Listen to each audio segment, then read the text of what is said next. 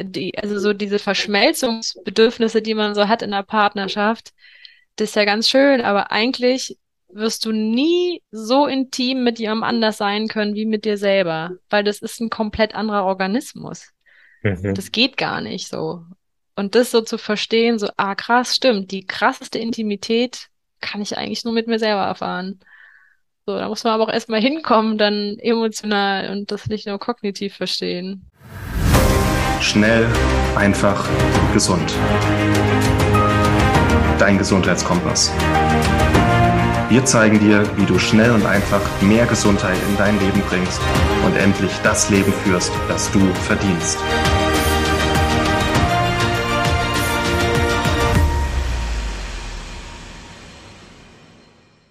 Hallo und herzlich willkommen zu einer neuen Episode hier bei Schnell Gesund. Schön, dass ihr wieder eingeschaltet habt.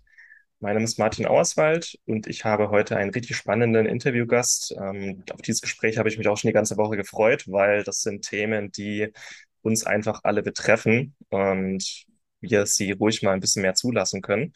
Und schnell einfach gesund entwickelt sich ja immer mehr an so eine ganzheitliche Gesundheitsplattform, wo es um Körper, Geist und Seele geht. Und darüber soll es hier heute gehen. Erstmal herzlich willkommen, liebe Nathalie. Hi. Hallo, Dankeschön. Das wird ein interessantes Gespräch. Ich habe mir ein paar Notizen gemacht. Ähm, mhm. es soll ein bisschen um Scham gehen, Schuldgefühle, Selbstverneinung, Selbstverantwortung, Eigenermächtigung. Wie ist es dazu gekommen, dass du dich so mit diesen Themen beschäftigst?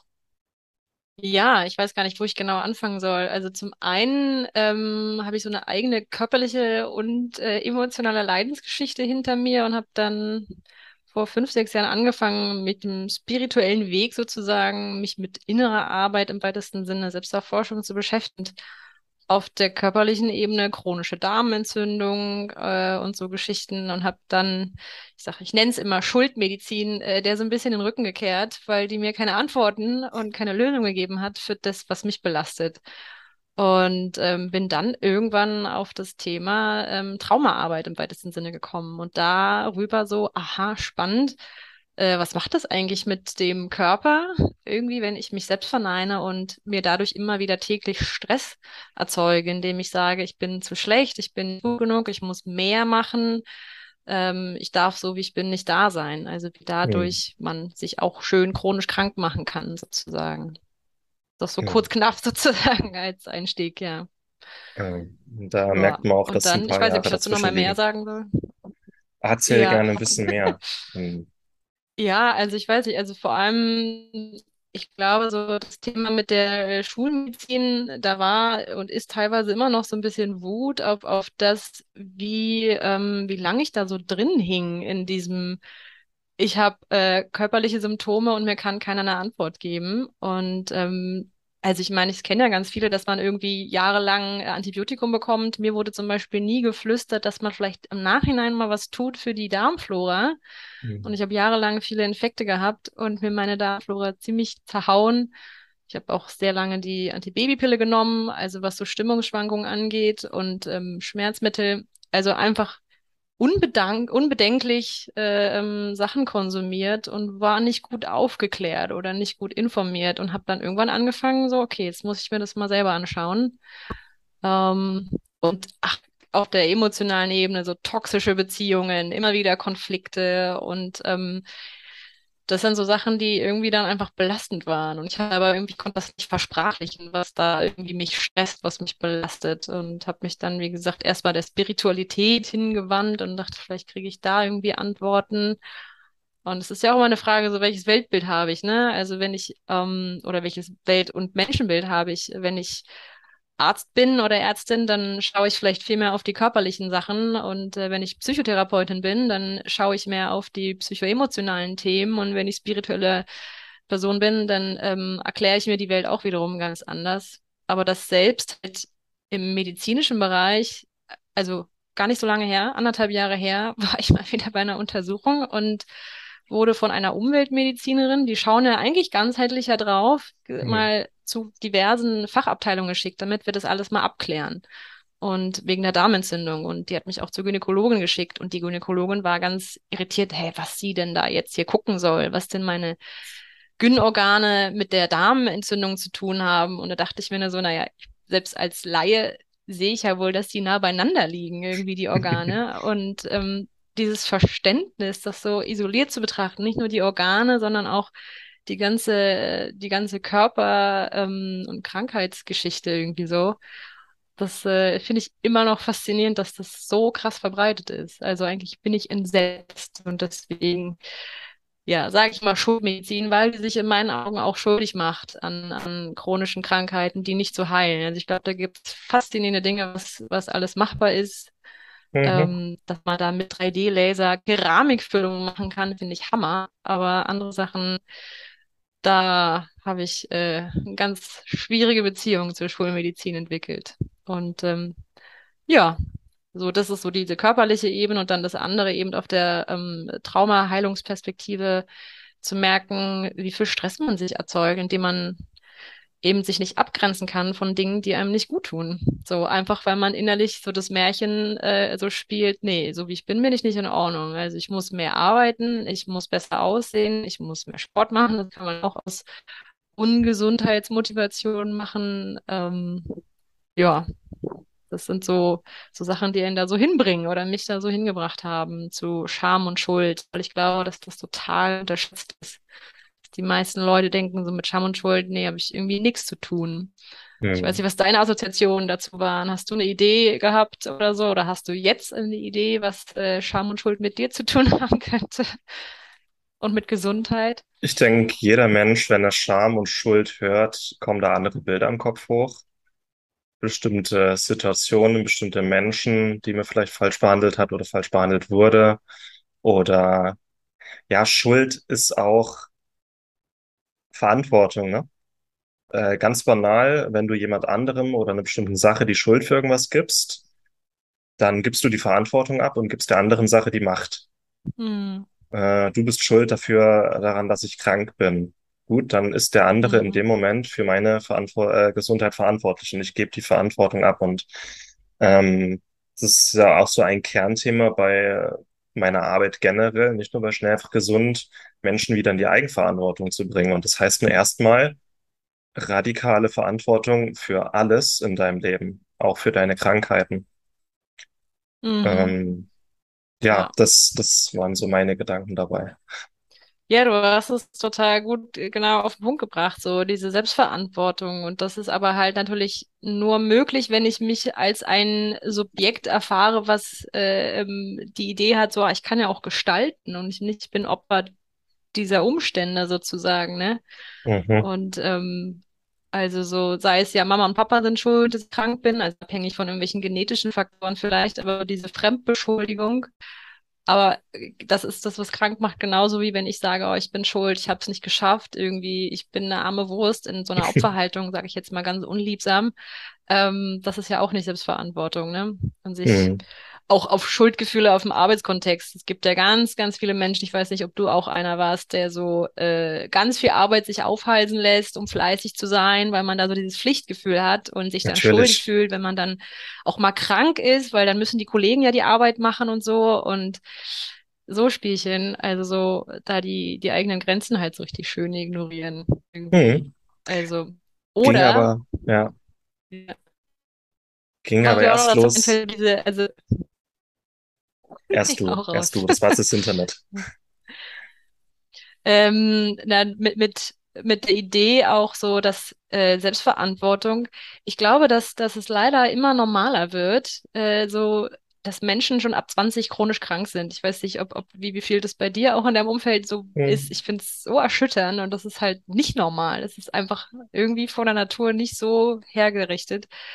Und äh, wenn man das so normal findet, ich stelle mir vor, dass dann manche auch ähm, so den, den Selbstverantwortungsaspekt da nicht, nicht so richtig schön begreifen können. So.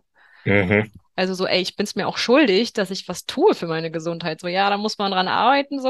Ähm, acht Stunden im Büro sitzen ist vielleicht nicht optimal, aber ähm, dass das so normal geworden ist, chronisch krank zu sein, das finde ich Mhm. nicht schön. Was mir da jetzt dazu einfällt, ist auch, auch normal zu sein. Normal heißt der Norm zu entsprechen. Norm entsprechen heißt chronisch krank zu sein, übergewichtig, gestresst, äh, seinen Job zu hassen, äh, das ganze Jahr über für zwei Wochen Sommerurlaub zu sparen und dann nach dem Urlaub, äh, wenn man wieder zur Arbeit muss, erstmal das Kotzen zu bekommen. Und ähm, ja, auch wie sich alles in den letzten zweieinhalb Jahren entwickelt hat Mhm. ähm, oder generell auch das allgemeine Bild in der Öffentlichkeit nicht nur gemacht, sondern auch manipuliert wird hinsichtlich Gesundheit, hinsichtlich diversen Impfungen. Ähm, es ist nicht gesund, an eine kranke Gesellschaft angepasst zu sein. Ich weiß nicht, wer das gesagt hat, Ja, ich kenne aber auch, das ja. war wie so ein Mantra auch für mich in den letzten zweieinhalb Jahren und das hat dann auch irgendwann dazu geführt, aus Deutschland auszuwandern. Mhm. Ähm, ja, du musst nicht immer sein wie alle anderen, aber unterbewusst wollen wir immer sein wie alle anderen, weil wir wollen uns unserem Stamm zugehörig fühlen und wir wollen nicht ausgestoßen werden. Und das sind zwei Kräfte, die sich hier ähm, ja gegenseitig betteln. Ja, wir wollen Mhm. natürlich unsere eigene Verantwortung, eigene Gesundheit, Glück in unsere eigene Hand nehmen, aber wir wollen natürlich auch nicht alleine sein. Mhm. Ja. Ja, das ist dieses Dilemma zwischen Autonomie so und meine eigene Autonomie leben und auf der anderen Seite das Bedürfnis nach Verbindung, irgendwie zu einem Rudel sozusagen oder einer Gesellschaft dazuzugehören. Und das Fiese ist aber halt, dass man sich da irgendwie äh, teilweise so, sowohl die dann abschneidet und so, nee, ich äh, muss mich jetzt anpassen und überlegt sich da einen Haufen an Strategien und bewusst irgendwie, wie, wie muss ich sein, damit ich äh, hier sein darf, damit ich hier Mhm. akzeptiert werde, geliebt werde und ähm, dass, dass man dann das, das die eigenen Bedürfnisse gar nicht mehr spürt, so, ne, den eigenen Körper. Ich meine, das ist ja auch so mit, weil wir ja über körperliche Gesundheit auch immer so denk nachdenken, das chronifiziert sich ja dann, wenn ich da so ein Gefühl von Anspannung habe, meine Atmung irgendwie gar nicht mehr fließt und dann habe ich irgendwie Nackenschmerzen und dann gehe ich irgendwie zur Physiotherapie und dann ist das mal kurz reguliert aber ich habe einfach überhaupt nicht hingeguckt, woher kommt denn diese Anspannung, die ich irgendwie Montag bis Freitag immer habe. Mhm. Ähm, und denkt, ja, das ist halt so, wenn man im Büro arbeitet und denkt so, das ist halt, ich, also für mich war zum Beispiel so ein bisschen die letzten zweieinhalb Jahre auch so, aha, so, so sind Menschen also. Mhm. Okay, ähm, dass da eigentlich die, grö die größte Lüge ist ja eigentlich, dass wir klein und getrennt sind, sage ich jetzt mal. Vielleicht klingt das so ein bisschen spirituell. Aber das stimmt halt einfach nicht so. Mhm. Ne? Also ist jetzt nicht so, dass ich wünschte, es war, ich würde meine, meine chronische Darmheilung, äh, meine chronische Darmentzündung einfach so heilen können, aber ähm, so das einfach mal das sacken zu lassen. So, ich bin nicht klein und, äh, und getrennt. Das ist einfach die größte Lüge, so, ne? Ich bin nicht Opfer der Zustände, die da Ja. draußen gerade abgehen. Also, ja. Also, das äh, ist auf jeden Fall letzten zweieinhalb Jahre auch nochmal ordentlich das ist immer Teil von was. Größerem. Und du kannst dir ja auch, wenn du mit der allgemeinen Stimmung, whatever, nicht zufrieden bist, kannst du dir dein eigenes Rudel mittlerweile gründen. Das ist das Coole. Globalisierung, 21. Ja, Jahrhundert, Internet. Da mache ich mir halt meine eigene äh, Rudel mit, mit Gleichgesinnten, die denken, dass es auch anders geht. Und das ist, das ist das Schöne. Ja. so Und so, machst du das, ne? So machen wir das gerade. so machen wir das jetzt. Deswegen sitzen wir jetzt auch hier zusammen, äh, zwar getrennt von äh, 1500 Kilometern, aber trotzdem halbwegs gleichgeschaltet. Das ist schön. Hm. Ja. Gab es denn auch mit deinem Hintergrund irgendwann einen Punkt, wo du gesagt hast, ich will jetzt auch nach außen treten, ich will anderen helfen? Was war, was war so der ausschlaggebende Punkt? Ähm, ich glaube, so vor einem Jahr oder so oder vor anderthalb Jahren. Also ich habe hab hab da eine Fortbildung gemacht im, im Traumabereich und die hat mich total berührt. Da habe ich total viel für mich mitgenommen und gemerkt, so wow, was passiert eigentlich, wenn ich mh, wenn ich begleitet werde oder andere Menschen auch begleite und nicht mit so einer Zielorientierung, so, ich muss irgendwen fixen und irgendwen irgendwo hinbringen, sondern einfach, einfach präsent sein. So und Mhm, erforschen, so mit der Neugier, so, ah, was passiert von Moment zu Moment. So ganz liebevollen Blick und gemerkt, so, wow, das nährt mich total. mhm, Das nährt mich total, indem ich irgendwie für jemand anders da bin, habe ich gar nicht das Gefühl, dass irgendwas von mir weggeht oder so. Also so, ähm, das waren irgendwie so Aha-Momente, wo ich gemerkt habe, ich habe Bock drauf, ähm, mit, ja, in dieser Haltung sozusagen in der Welt mehr zu sein und das beruflich zu machen und den alten Job loszulassen, weil der sich nicht nährend anfühlt. Und äh, abgesehen davon, dass der auch bestimmte Werte vertritt, mit denen ich Schwierigkeiten habe, gerade in Bezug auf die letzten zweieinhalb Jahre, ähm, ja, mhm. das Also so, dass ich dann das Büro nicht betreten durfte, weil ich äh, mich einfach gegen bestimmte Dinge entschieden habe, mich gegen den Peaks und also entschieden habe und das fand ich dann irgendwie schon krass. Hm. Ja. Das ist dann nicht nährend. Da kommen dann nämlich auch so diese, dieses Thema Schuld können wir ja auch auf einer kollektiven Ebene, wie viele Leute so kollektiv beschuldigt worden sind. So, du bist Mhm. unsolidarisch, wenn du XY nicht tust. Und das zu halten und da sich nicht in Frage zu stellen, zu sagen, nee, für mich ist das aber das Stimmige. Ich bleib integer und bei mir und für mich ist das das Stimmige. Jetzt nicht in einer Aggression zurückzuschlagen und ihr seid schuld, Mhm. sondern so, für mich ist das das Richtige gerade zu tun. Ich weiß nicht, ob ich recht habe, aber für mich ist das das Stimmige. Es ist Ja. auf jeden Fall gut, die Energie nicht zurückzuschmeißen, die du bekommst, weil Hm. dadurch, das wird ja ein niemals endender Zirkel aus Energie, die hin und her geschoben wird, wie bei äh, Dragon Ball Hm. oder wie es hieß früher. Ähm, deswegen, du kannst deine eigene Meinung haben, du kannst selber für deinen Körper einstehen und bin auch der Meinung, es ist kein Zeichen von Solidarität, sich da was reinjagen zu lassen, wenn man das nicht möchte. Hm. Und bei Gesundheit an mehr hängt, als nur daran. Ja. Deswegen finde ich schön. Ähm, Wie, wie würdest du denn heute deine Arbeit beschreiben in diesem Gebiet? Ähm, also offiziell bin ich, ähm, ich glaube, das nennt sich dann psychologische Beraterin in Traumatherapie. Ähm, und das andere, was ich vorher gemacht habe, ist NARM. Da geht es eben, das nennt sich Neuroaffective Relational Model. Ähm, ich glaube, es ist äh, ja so eine Art Begleitung, Coaching, Mentorin in dem Bereich und ähm, aber eben nicht nur reines Coaching, weil meine Idee von Coaching ist, dass es sehr stark so diese Zielorientierung hat, jemand irgendwo hinbringen.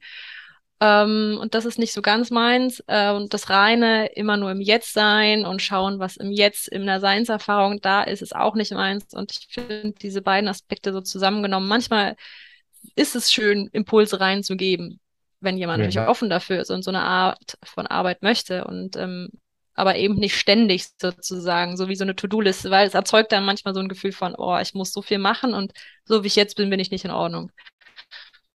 Also so ja, also Menschen, die so ein bisschen selbstreflektiert schon sind ähm, und so Bock drauf haben auf Selbstverantwortung und nicht, ja, nimm du mal, weil das ist Mhm. nicht mein Verständnis von Welt, ähm, sondern die so ein Commitment zu sich selber haben. So, ja, ich bin es mir schuldig, gesund zu werden auf emotionaler, körperlicher Ebene und, und Bock drauf. So, ja, so würde ich es, glaube ich, beschreiben. Also, Ja, dass Menschen da vielleicht mit einer Klarheit zu sich, vielleicht auch mit einer Verspieltheit äh, ähm, zur Welt irgendwie rauskommen. das ist schön. Vor allem diese ganzen Narben oder auch diesen Ballast zurücklassen oder loslassen, den sie lange mit sich rumschleppen. Einfach. Ja, Ja, genau. Also eigentlich geht es ja auch darum, so äh, zum einen sich so zu erinnern, so, warum bin ich eigentlich hier? Und Hm. Auch irgendwie so zu verstehen, dass diese ganzen Schutzmechanismen, sei es, ich agiere Wut aus oder ich betäube mich oder ich habe Süchte, dass das alles Überlebensstrategien sind von den meisten Menschen, ähm, um irgendwie klarzukommen. Und äh, die Idee ist, je mehr Selbstliebe ich habe, desto weniger brauche ich diese Schutzmechanismen und Überlebensstrategien. Also so mit Süchten ist es ja auch so. Ich weiß nicht, ob du mal mit Sucht irgendein Thema hattest, Koffein oder solche Geschichten. Das, das hat, Ko Koffein ich habe in euren Podcast mal reingehört. Ja, Koffein und Genau, das ist Arbeit, das ja auch Übliche. eine Sucht. Kann, kann es werden. Kann. Ja. Ja. Und vielleicht, vielleicht, ich weiß nicht, nimmst, nimmst du wahr, wann, wann die Sucht stärker ist und wann sie nicht so stark ist? Äh, ich würde sagen, ich mache Spaß damit, dass ich ein Kaffeeproblem habe, aber als Sucht würde ich es nicht bezeichnen. Ähm, ich neige eher dazu, Kaffee als Treibstoff zu nehmen, aber es ist jetzt nicht so, dass wenn ich keinen Kaffee bekomme, gar nichts auf die Reihe bekomme oder ein ganz anderer Mensch bin. Okay. Als und selbst wenn es eine Sucht ist, also ich glaube, das ist dann einfach mein Guilty Pleasure. Bei anderen ist es, keine Ahnung, Netflix, Zigaretten, Zucker, Kaffee an sich, zu- zumindest den Kaffee, den ich trinke, ist relativ gesund in der richtigen Menge. Und deswegen sage ich, bin mir dessen bewusst, aber sag auch, also Gibt Schlimmeres. Ja. Ja.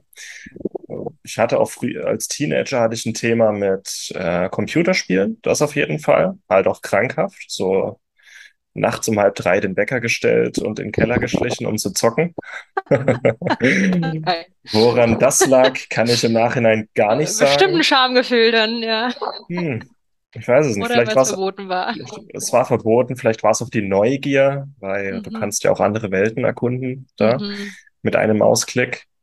Ähm, jetzt hier, also ich hatte auch, ich bin jetzt boah, viereinhalb Jahre selbstständig. Ich hatte sicher auch Phasen, wo ich mich mit Arbeit ein bisschen betäubt und abgelenkt habe.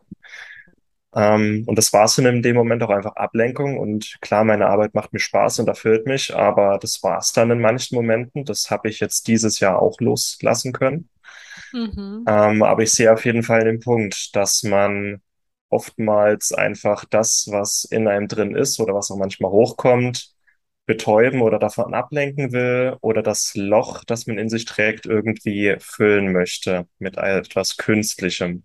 Mhm. Ähm, deswegen finde ich dein Thema schwer, aber sehr stark und sehr wichtig. Das auf jeden Fall. Kann, kann auch ganz leicht, man kann auch einen ganz leichten Zugang dazu bekommen. Mhm. Ich hatte zum Beispiel in meinem Podcast, ich habe ja einen, einen Podcast ähm, zu diesen Gefühlsthemen und die eine, die war mit 13 schon alkoholsüchtig. Hm. Also krass, kann, kann man sich nur, also ich mir ansatzweise gar nicht vorstellen, bis Mitte 20. Und die hatte eine ganz eigene Art, darüber zu sprechen, so mit so einer Leichtigkeit. Also da waren auch viele Missbrauchssachen. Also wirklich ich musste ein paar Mal immer so, wow, das ist krass, was sie gerade hier so erzählt. Hm. Ähm, aber diese, diese Alkoholsucht und andere Substanzen einfach, um sich frei zu fühlen, um, um diese, um diesen emotionalen Schmerz zu betäuben, so. Und das ist krass, wo, also wenn traumatische Erfahrungen sowas produzieren sozusagen, ne? Und man kann sich nur vorstellen, also erstmal hat sie Glück gehabt, dass sie das überlebt hat, so, also, Mhm. also, aber man kann sich vorstellen, was mit den Organen dann so dauerhaft gerade los ist. Also, Ja. das ist krass. Wie heißt dein Podcast, Ja. Nathalie? Alles deine Schuld. Also ich Ja. spiele so ein bisschen auch mit diesem Fremdbeschuldigen und ähm, sich selbst beschuldigen, aber auch mit so, ey, das ist auch meine Schuld, wenn ich gesund werde und oder ich bin es mir schuldig, irgendwie gesund zu werden auf emotionaler, körperlicher Ebene so. Hm. Ja.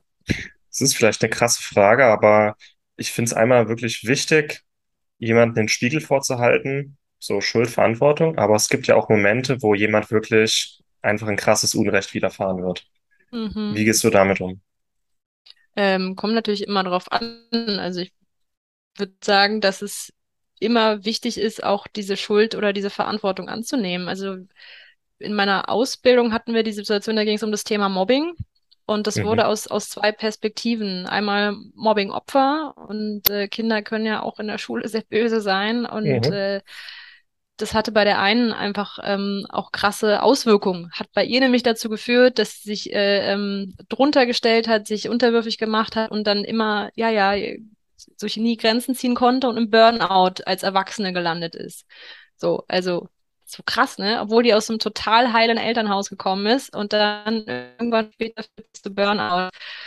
Und dann gab es einen, der erzählt hat, er hat selber mal, er war quasi Mittäter ähm, in Bezug auf Mobbing. Und das hat ihn so bewegt, ähm, das zu sehen, wie bei der einen dieser Prozess war und da in ihm diese Schuldgefühle hochkamen. Wow, das habe ich vielleicht jemandem anderen auch angetan. Und ähm, dass es da eigentlich sozusagen so die Idee ist, dass man sich eigentlich nicht entschuldigen kann, aber ähm, dass man diese Schuld anerkennen kann. So, ja, ich bin, bin mir dessen schuldig sozusagen und ich, ich habe verletzt. Mhm. Aber also ich, ich, ich habe die Idee, dass wir, dass wir alle irgendwie verletzen. Das ist Teil des Menschseins. So, das ist Teil Das kommt vorher. Tod. Also so, ich weiß nicht, sei es, wenn man irgendjemanden verlässt oder sei es ähm, irgendwelche anderen Sachen, dass es irgendwie Teil dessen ist. Ich habe das Gefühl, das ist ein bisschen großer Sprung vielleicht, aber in dieser ganzen Political Correctness äh, ähm, Atmosphäre da auch um Gottes Willen bloß nicht mehr darf irgendwie jemand irgendwie verletzt sein ähm, Mhm. und sich verletzt fühlen. Ähm, und ich habe manchmal das Gefühl, da werden, werden Sachen so ein bisschen verzerrt. Also dass da man da so eine Übervorsichtigkeit kreiert. Ähm, ich glaube, es ist wichtig zu, anzuerkennen, wenn Menschen verletzt sind, aber dann eben auch zu schauen, wie kommt man wieder zueinander. Und in der Ausbildung, ich, was ich gelernt habe, war so, okay, es passiert Rupture und dann wissen wir aber auch, wir können auch wieder reparieren. So. Und deswegen Mhm. kann man sich da rein entspannen und nicht immer auf diesem Punkt, ja, ich bin verletzt, ich bin verletzt, ich bin verletzt, sondern dann so, okay, und wie können wir jetzt wieder zueinander finden und das reparieren? Ja, War jetzt vielleicht eine komische Kurve von nee, ähm, klar. Schuld und Täterschaft, aber Ja, und auch die Herausforderung, wenn jemand verletzt ist oder Unrecht widerfahren wurde, ähm, dann trotzdem anzuerkennen, solange man sich in die Opferhaltung begibt, kann man ja gar nicht mehr rauskommen aus diesem Sumpf. hm, Ähm, und das ist vielleicht ein schmerzhafter Punkt, aber ohne geht's klar gar nicht, oder? hm, vermutlich nicht. Also ich meine, ich weiß nicht, ich habe, ich hab, weiß nicht, ob, ob, ob wir das alle vielleicht auf um, zu einer gewissen äh, Idee haben, dass Eltern, dass unsere Eltern so irgendwie irgendwas schuldig sich gemacht haben, dass es uns nicht so gut ging, dass sie irgendwas verkackt haben. Und jetzt kann man das ein Leben lang mit sich rumtragen und den Eltern was vorwerfen oder einfach sich innerlich, das ist dann so ein bisschen so wie innere Kindarbeit vielleicht machen, sagen, ja, fuck, in dem Moment hätte ich was anderes gebraucht. Mein, mein Schmerz hätte gesehen werden müssen und das äh, wäre wichtig gewesen, dass, dass mein Bedürfnis nach ähm, Schutz oder so gesehen wird. Und ähm, man kann das ein Leben lang fordern und vielleicht werden das die Eltern nie tun, werden sich nie entschuldigen und werden dich nie in dieser Verletzung sehen. Das kann Mhm, man, dann kommt man dann nie raus. Also für sich selber ist das halt total belastend wenn man da immer mit dieser Fremdbeschuldigung rumläuft. Und genauso gut wie wenn ich mir ein Leben lang Schuldgefühle mache, da verneine ich mich ja auch, ne? Oh, ich bin, bin, darf nicht da sein, irgendwie so. Ich, das ist ja vielleicht dann auch fast schon was so, was Religiöses, so. Der Mensch ist schuldig, einfach schon, weil er atmet und da ist und unrein oder ähm, so. Also, das ist ja auch eine völlig menschenfeindliche Idee irgendwie so. ja. Weißt bist du religiös groß geworden? Frage, darf ich mal fragen? ja, sehr, ja. Und spielt Hm. da der Schuld Schuldaspekt, hat er da eine Rolle gespielt? Hm, eigentlich nicht, nee. Hm. Also nicht in der Familie, wo ich groß geworden bin, war Schuld selten ein Thema, aber auch äh, Verantwortung selten ein Thema. Okay. Hat ja alles Licht und Schatten, ne? Und ich finde, ich bin Mhm. immer noch christlich. Ich habe mir halt meine eigene Version davon geschaffen. Mhm. Ähm, aber es ist halt sehr leicht, seine Verantwortung an äh, Jesus Christus abzugeben, ne? Ja. Weil der hat ja alle Schuld schon auf sich genommen. Also es ist Ja. sehr leicht, sich hinter Jesus zu verstecken, wenn man keine Verantwortung möchte. Und ähm, man kann es auch so, ja, alles Licht und Schatten gefühlt, Ja. aber ja, Hm. Das stimmt. Ja, gibt, so. gibt, gibt positive Aspekte von Schuld und negative Aspekte von Scham und Schuld, so. Hm, Also, ja. Mich interessieren natürlich eher die ungesunden, äh, weil die sind es ja wert zu heilen, sozusagen. ja. Ja. Aber wenn man die Gedanken noch ein bisschen weiterspinnen, nicht nur Schuld, sondern auch dann Abhängigkeit, weil das ähm, von, von Eltern und dass man vielleicht mal sein ganzes Leben darauf wartet, äh, sich jemand entschuldigt, macht man sich ja irgendwo auch abhängig von dieser anderen Person in diesem Moment. Und ähm, es gibt sehr, sehr viele Versionen von sich abhängig machen von anderen. Ähm, ist das auch ein Teil deiner Arbeit, dann auch Ja. Das Ja, genau. anzugehen? Ja, klar, also da hängen, ähm, hängen ja so, sind da so verschiedene Sachen mit drin, ne? So dieses, ich bin, bin alleine unsicher, auch so diese, diese Lüge, so ich bin getrennt und Mhm. klein und äh, ähm, man hat da vielleicht einfach eine, eine verzerrte Idee von sich. Und äh, Scham und Schuldgefühle haben meistens eigentlich immer eine Ursache von einem verzerrten Selbstbild. So wie ich bin, bin ich nicht in Ordnung, ich brauche Schutz oder so wie ich bin, ähm, muss ich unterstützt werden und ich schaff's alleine nicht. So, also so sich selbst anzuzweifeln irgendwie und deswegen, ich brauche den anderen, ne? Also so, dass man vielleicht in einer toxischen Beziehung drin bleibt, äh, ähm, weil man sich abhängig fühlt, so, ah, ich brauche den oder auch in, in Bezug auf Arbeit, total. Und da Mhm. in so eine Selbstliebe zu kommen, so, ey, was, warum glaube ich denn, dass ich nicht liebenswürdig bin und in Ordnung bin? So, wo kommt denn das her? Und wie mache ich denn das die ganze Zeit? Wie kriege ich mir denn diese, diese Story die ganze Zeit? Und überprüfe ich die mal? Stimmt das überhaupt? Ja, oh Ja. krass, da fallen jetzt ein paar Menschen ein. Deren Name ich jetzt hier öffentlich sage im Podcast. Nein, ähm, ist ja auch der Punkt. Hm, komme ich jetzt da wieder hin? Man kann ja nur möchtest anderen geben. Man kann ja nur anderen geben, was man selber hat. Man kann aber auch nicht von anderen erwarten, etwas zu bekommen, was man selber nicht hat. In dem Moment, wo ich etwas von jemand anderem erwarte, mir was zu geben, was ich nicht habe, äh, benutze ich ja den anderen. Zum Beispiel, wenn mir selber Selbstliebe und Selbstakzeptanz fehlt und ich in einer toxischen Beziehung bin und mir einrede, ich brauche den anderen, damit ich mich ganz fühle, auch wenn es vielleicht es ist, äh, benutze ich ja trotzdem den anderen, ne? In dem Moment. Mhm.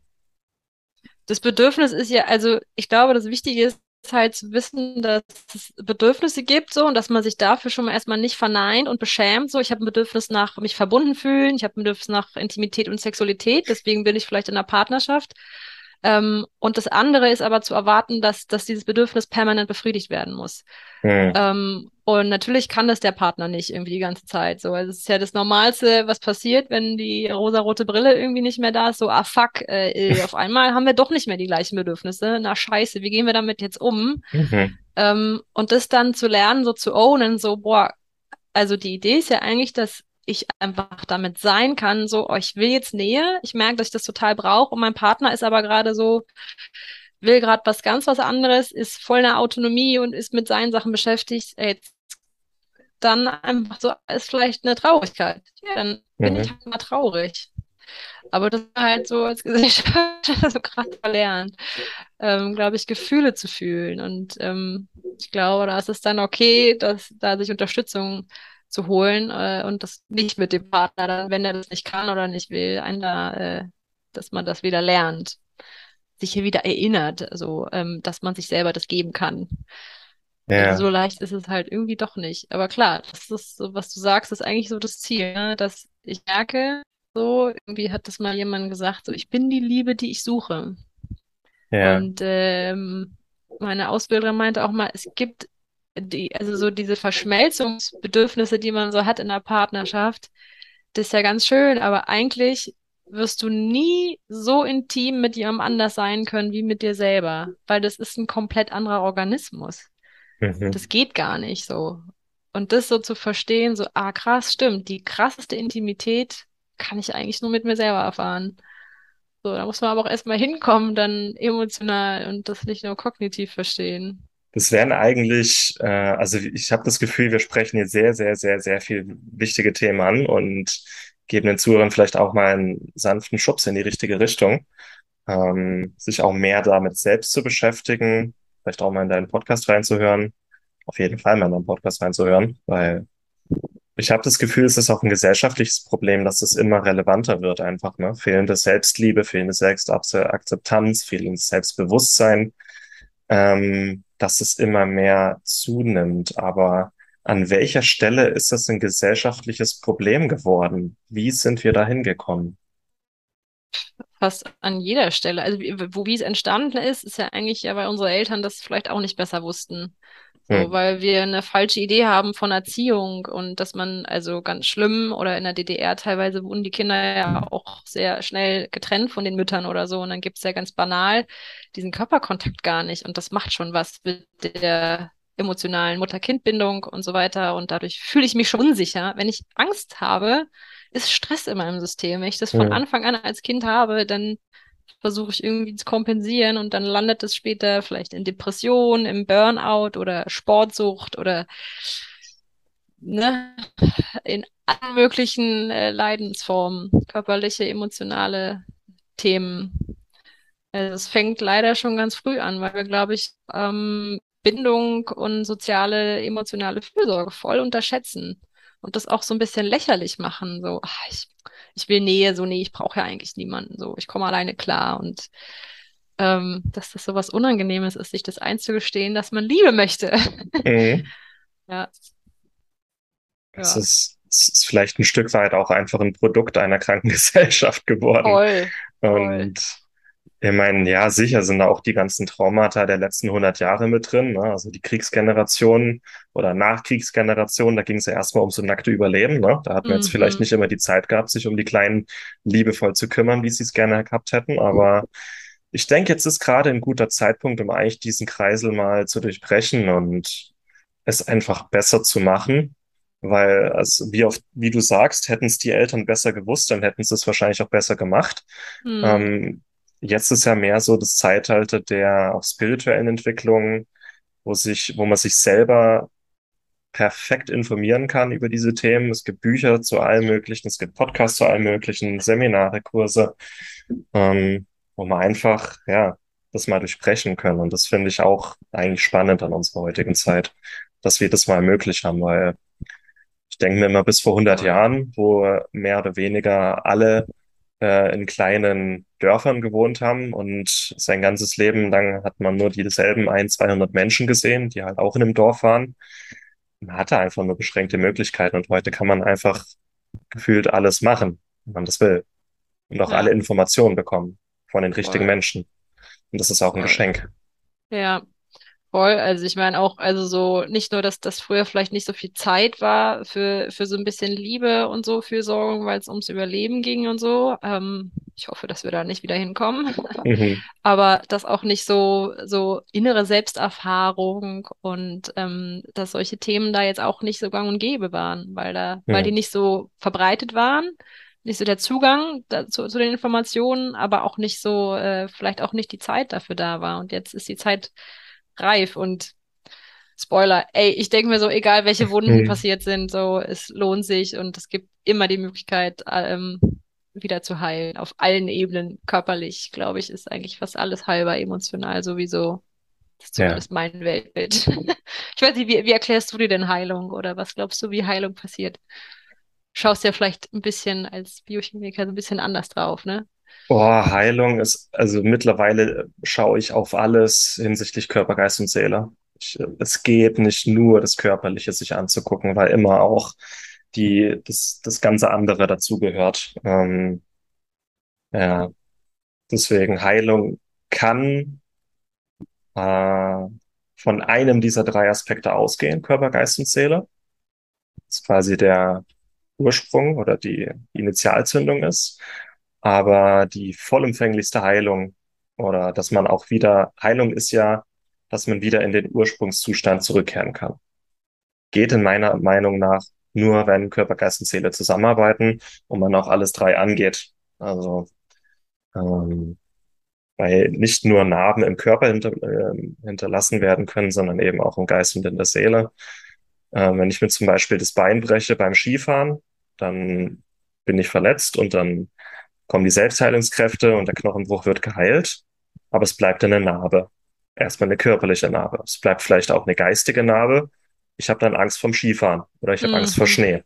Und es mhm, bleibt vielleicht auch eine seelische Narbe, weil ich dann vielleicht auch ähm, ja an mir selber zweifle oder die Schuld äh, für den Unfall irgendwo hersuchen will. Also Heilung ist dann immer was, was in allen drei Ebenen passieren sollte. Was vielleicht ein bisschen dauert, aber erst dann ist es vollständig. Ja. mhm. Ja, voll. Hast du ein schönes Beispiel auch genommen mit dem Skiunfall. Voll. Ich Ja. glaube ja auch, ähm, ich weiß nicht, ob das, also so, mein Blick ist manchmal so auch, ich bin zwar mehr in einer psychotherapeutischen Szene sozusagen und auch mit dem anderen Bein in der spirituellen unterwegs und die schauen manchmal gar nicht so viel auf die körperlichen ähm, Hm. Möglichkeiten, sage ich mal so, ne? Was ja dann auch so ein bisschen schade ist, weil ey, vielleicht ist die Depression einfach gar nicht äh, ähm, eine rein äh, psychische Geschichte, sondern ey, vielleicht können wir mal über Mikronährstoffe und Ernährung nachdenken und Hm. dann kriegen wir das auch irgendwie in den Griff, so, ne? Ja. Also, dass man da manchmal dann so die Gegen Gegenperspektive auch nochmal mitnehmen muss, um Ja. Sachen in Balance wiederzubringen. Ja. Ja. Ich denke, es ist okay, wenn man ein gesundheitliches Problem oder so hat, dass man alle drei Aspekte mal abklopft. Hm. Aber es muss ja nicht immer alles drei sein. Ja. Manchmal ist es einfach ein Vitamin D-Mangel und das hilft dann auch, aber man kann trotzdem mal alles drei abklopfen und da finde ich auch deine Arbeit spannend. Du beschäftigst dich bestimmt auch mit, ähm, wie sich ja Krankheiten manifestieren können als Folge von Stress, äh, Glaubenssätze, Überzeugungen, seelische Narben, oder? Mhm. Ja, ja, ist ja bei mir, ich bin ja mein, mein lebendes Beispiel. Obwohl ich, ich glaube, äh, ähm, ich weiß ja bis heute nicht, was die Ursache ist. Ich glaube, dass bei mir auch beide mit der chronischen Darmentzündung beide Sachen zusammenkommen. Aber klar, Also das, äh, ich hatte mal, das habe ich in meinem Intro-Podcast-Folge auch erzählt, ich hatte mal eine, eine rein Psychosomatik, Vaginismus ist das. Das ist, wenn die Vagina willkürlich verkrampft und Penetration gar nicht mehr möglich ist, purer Schmerz. Und ich dachte, das kriege ich irgendwie operativ organisiert. Ähm, überhaupt nicht. Das ging dann nur über eine Körpersexualtherapie. Und ähm, das war was rein psychisches. Und da ging es um das Thema Grenzen setzen. Das war nämlich auch bei mir mit Scham besetzt, so Nein zu sagen und mir zu erlauben, ich will irgendwas nicht, ich will nicht berührt werden oder ich will nicht jetzt berührt werden oder da berührt werden. Ähm, so banal sozusagen. Also das hatte dann dieses Krankheitsbild sozusagen eine rein psychische Ursache, die sich körperlich äh, manifestiert hat. Ja. Und da auf der operativen Ebene nichts verändert hat. Ähm, ich habe Versuche gestartet, ja. Aber auch in Bezug auf Rücken- und Nackenschmerzen oder so, gerade wenn, wenn da Leute irgendwie immer wieder angespannt sind, ne? Also sei es, ich laufe mit angezogenen Schultern hoch, weil ich irgendwie das Gefühl habe, so, ich bin so angespannt und irgendwie kommt da jetzt von außen irgendwer. Hm. Das macht ja was mit der ganzen Haltung. Ähm, also voll. Das manifestiert sich dann, das unterdrückte Gefühl. Ja, das ist, ich habe das erst dieses Jahr angefangen, einfach die Beobachtung, dass bestimmte Krankheitsbilder mit bestimmten Persönlichkeitsaspekten oder auch Glaubenssätzen und Überzeugungen korrelieren. Und seit Mhm. ich in das Thema einges- eingestiegen bin, ei, ei, ei, das ist der Wahnsinn. Was Also, hast du da entdeckt? nehmen wir ganz banal, die meisten, die bei mir ein Coaching buchen, haben entweder was an der Schilddrüse oder was am Darm. Ja? Mhm. Und gerade Schilddrüse, Hashimoto ist eigentlich immer auch eine Manifestation von mangelnder Selbstliebe und Selbstakzeptanz, Mhm. auch Mhm. mangelnder Grenzsetzung. Und Darm, je nachdem, wo das Problem im Darm ist, ähm, also tatsächlich viele bei mir sind äh, wegen Crohn und Colitis äh, in der Beratung. Crohn ist immer auch eine Manifestation von Wut, Ah, dass ich ja. Wut quasi in mich reinfresse und sich diese Wut als Energie dann entlädt gegen sich selbst oder runtergeschluckte Wut. Mhm. Und Colitis, also es ist ja, äh, Morbus Crohn ist im ganzen Magen-Darm-Trakt, deswegen Bauch, äh, Wut und Bauch. Und Colitis ist ja nur der Dickdarm. Da habe ich gemerkt, einmal äh, hat es was mit Loslassen zu tun, dass man bestimmte Sachen nicht loslassen kann in seinem Leben und man das eben dann auch ähm, erst in der Form von auch Verstopfung, ne, nicht loslassen kann und sich das dann irgendwann entzündet und gegen sich Mhm. äh, selbst richtet. Und das andere ist äh, Verbissenheit bei Aha, Colitis, dass jemand zu verbissen einem bestimmten Ziel hinterherrennt, zu viel gibt und dann diese Verbissenheit, man ist ja dann auch immer irgendwie angespannt, auch im Becken und unteren Bauchbereich. Ja.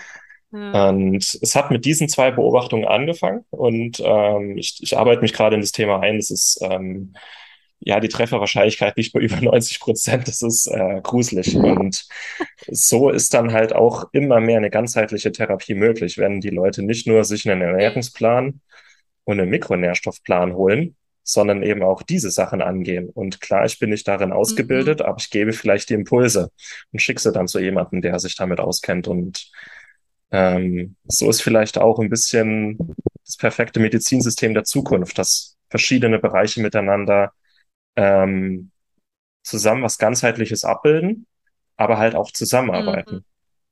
Ja. Ja. Ja, voll. Also ich, und das ist ja auch okay zu sagen, so, hier sind jetzt meine fachlichen Grenzen und das ist irgendwie, äh, da schicke ich jetzt weiter. Ist ja genauso wie bei mir. Ich, ich würd, bin ja nicht in der Lage, irgendwie Krankheitsbilder auf körperlicher Ebene irgendwie zu diagnostizieren. Ähm, ich habe bestimmte Ideen, weil ich mich damit beschäftige und mein Partner sehr stark an dem Thema arbeitet, aber äh, da kann man einfach weiterleiten, irgendwie sagen, so, ja, ich habe die Idee und das einfach nur einen Impuls geben. Und vielleicht haben andere, die in deinem Bereich arbeiten, haben noch nicht mal das Verständnis so. Und da ist dann die Mhm. Grenze und dann haben Leute vielleicht noch nicht mal die Idee, dass ihr Kron mit irgendwelchen Gefühlen was zu tun hat. Mhm. Also das, da bist du ja schon progressiv, würde ich mal behaupten. Naja, man lernt Wow. dazu. Ja, Ja, äh, der Wahnsinn. Äh, Nathalie, ich bin jetzt mal ganz direkt. Wir haben jetzt schon sehr viel angesprochen, aber auch schon ein bisschen äh, ja, Zeit hinter uns gebracht. ja. Gibt es vielleicht mal irgendein Thema, das du gerne noch ansprechen würdest, was dir einfach noch auf der Seele liegt? Ähm, nö, nur ich finde es ich find's schön, wie so eben diese Themen zusammenzudenken und Gefühle und Krankheit, ähm, also negative Gefühle und, und äh, Krankheit zusammenhängen. So, und deswegen finde ich es schön, dass wir da irgendwie das Gefühl haben, wir haben ein gemeinsames Weltbild. Ja, Und da habe ich Freude dran. auf jeden Fall. Also es ist echt eigentlich ziemlich jede chronische Krankheit hängt auch mit oder kann mit diesen Gefühlen zusammenhängen. Und es sind Muster, die sich einfach ergeben. Wird auf jeden Fall, wenn man da noch mehr drüber berichten in den nächsten Monaten und Jahren. Ja. Ah, Diabetes fällt mir gerade noch ein, auch so eine Beobachtung. Hm. Äh, den Diabetikern fehlt ja irgendwo so auch die Süße in ihrem Leben. Ja, Und ja, dann sind mit ihrem die Leben nicht Liebe. einverstanden, dann fehlt die Liebe, die Süße und die holen sich diese Süße dann in anderer Form. Ja, Und das können Süßigkeiten sein, übermäßiges Essen, Alkohol, Fernsehen. Hm, Kohlenhydrate. ja, genau. Ja, ja, voll, voll. Schön. Ah, danke, dass ich da sein durfte. Ja, hat wahnsinnig viel Spaß gemacht, Nathalie. Äh, war, denke ich, auch ein cooles Interview. Ähm, selber auch wieder was dazugelernt, so wie es sein soll. Wir werden auch Ja, alles ähm, unter dieses Video oder diese Episode verlinken. Ansonsten, wenn man einfach bei Spotify oder iTunes eingibt, äh, alles meine Schuld, oder? deine Alles deine Schuld. Ah ja, Alles deine. gut, dann wird Ja, man auch, ich denke, wir werden noch mehr von dir erfahren in den nächsten, in der nächsten Zeit. Da freue ich mich auf jeden Fall drauf. Auf jeden Fall schön, dass du cool. da warst, liebe Nathalie, und ja, dir alles Gute noch. Danke dir. Tschüss. Vielen Dank, dass du dabei warst. Hole dir unter www.schnelleinfachgesund.de slash newsletter noch mehr Gesundheitstipps zu dir nach Hause. Dir hat die Folge gefallen? Dann lass uns gerne eine 5-Sterne-Bewertung da, damit mehr Hörer auf uns aufmerksam werden und von dem Wissen profitieren.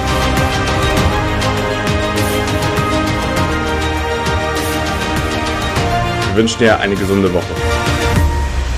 Dein SEG-Team.